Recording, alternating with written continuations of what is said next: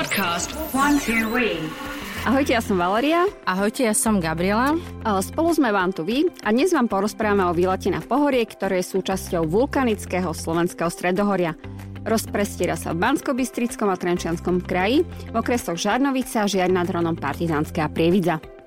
Pobyt v tomto zaujímavom kraji si určite spríjemnite aj tým, že sa ubytujete v krásnom renesančnom kaštieli Čereňanoch, a to buď priamo v kaštieli, ktorého izby a apartmány sú schopné prijať až 14 osôb, až 14, alebo v penzióne, ktorý je súčasťou záhrady kaštieľa. Až 14 je obrovské. Veľká Fakt, skupina? Veľká skupina Na ľudí. veľkú žurku. E, každopádne, v kaštieli je výborná reštaurácia, Gabika by ju nazvala Famoznou, e, ktorá bola otvorená pôvodne v roku 94 v Partizánskom, šéf kuchárom Marianom Filom. Ja som to teda nechutnala, ale vraj tatarak podľa domáceho pána alebo riečne raky pečené pôvodným sú, spôsobom sú kulinárskym zážitkom. To vám bude musieť Gabika porozprávať. Jedla to je bývalá holandská kráľna Beatrix, bývalý norský kráľ Harald V a sedem prezidentov dokonca.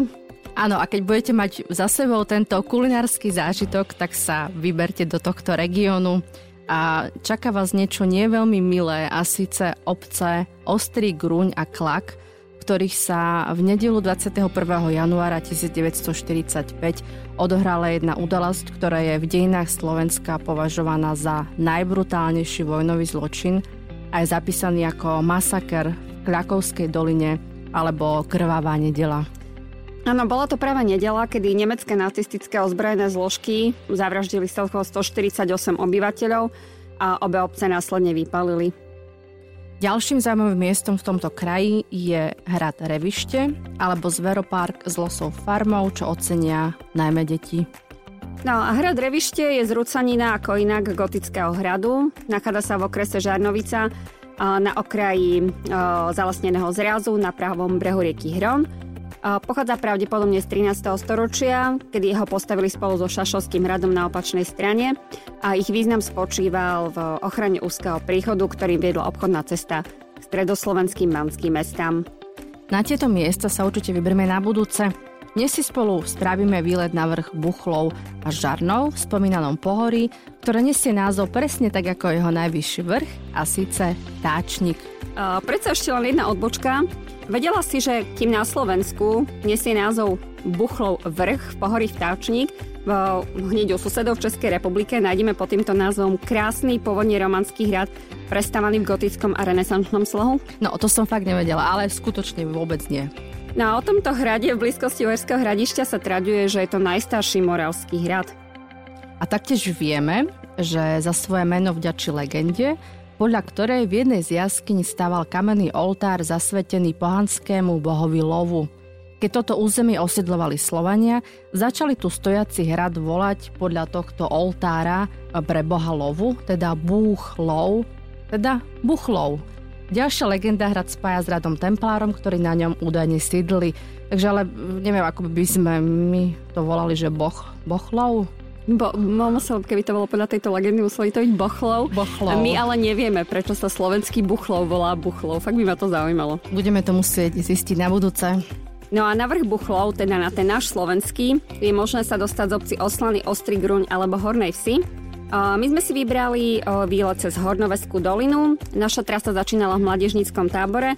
Odtiaľ sme pokračovali po zelenej značke, cez dolinku na zadnú luku a odtiaľ po žltej značke až na vrch Buchlov. Bol to krásny výlet, vyšlo nám počasie, bolo veľmi slnečno, avšak kým sme našli Hornoveskú dolinu, tak sme sa po obci Horná Ves niekoľkokrát hore dole povozili a prešli, veľakrát sme sa pýtali, odbočku sme tak povedia zminuli, a pretože cesta k spomínanému mládežnickému táboru nie je viditeľná a preto ak sa rozhodnete vybrať na Buchlov, teraz túto veľmi dôležitý tip od nás, hľadajte odbočku k hotelu Lomy. No a od hotela Lomy vidla cesta cez krásny les, ale neviem, či za to mohol úvod dňa, alebo či my sme boli také zamyslené alebo ukecané. Značku sme niekoľkokrát stratili. A nevedeli sme ju nájsť a v istom momente sme boli radi, keď sme stretli ďalších turistov, ktorí sa v pohori orientovali aj bez značenia. Ale vystúpali sme takmer 500 výškových metrov a vďaka blúdeniu to trvalo približne 2 hodiny, no pekné to bolo. No, keďže sme na Žarnove, zistili, že naspäť sa dá ísť len po tej istej značenej trase a nám sa teda veľmi nechcelo, rozhodli sme sa spontánne spustiť sa z kopca a neísť po značenej ceste. Takže sme vlastne boli radi, že bolo takto slnečno, lebo v zime by sme sa po týchto kopcach túlať nechceli. Niekde sme vyšli, nevieme kde, život nám zachránil jeden lesník, ktoré, ktorému za to vďačíme. Zistili sme, že sme sa ocitli dosť ďaleko od miesta, kde sme mali auto zaparkované a on nás vlastne autu previezol. Áno, ak nás počúva, tak dodatočne ďakujeme za pomoc. E, čo sa e, Buchlova týka, tak ten sa vypína do výšky 1041 metrov nad morom a predstavuje typickú ukážku vulkanizmu. Možno na ňom pozorovať pôsobivé andezitové brala, ktoré sú pozostatkom niekdajšej stopečnej činnosti. Niekedy sa tomuto výletu hovorí aj andezitové výhľady.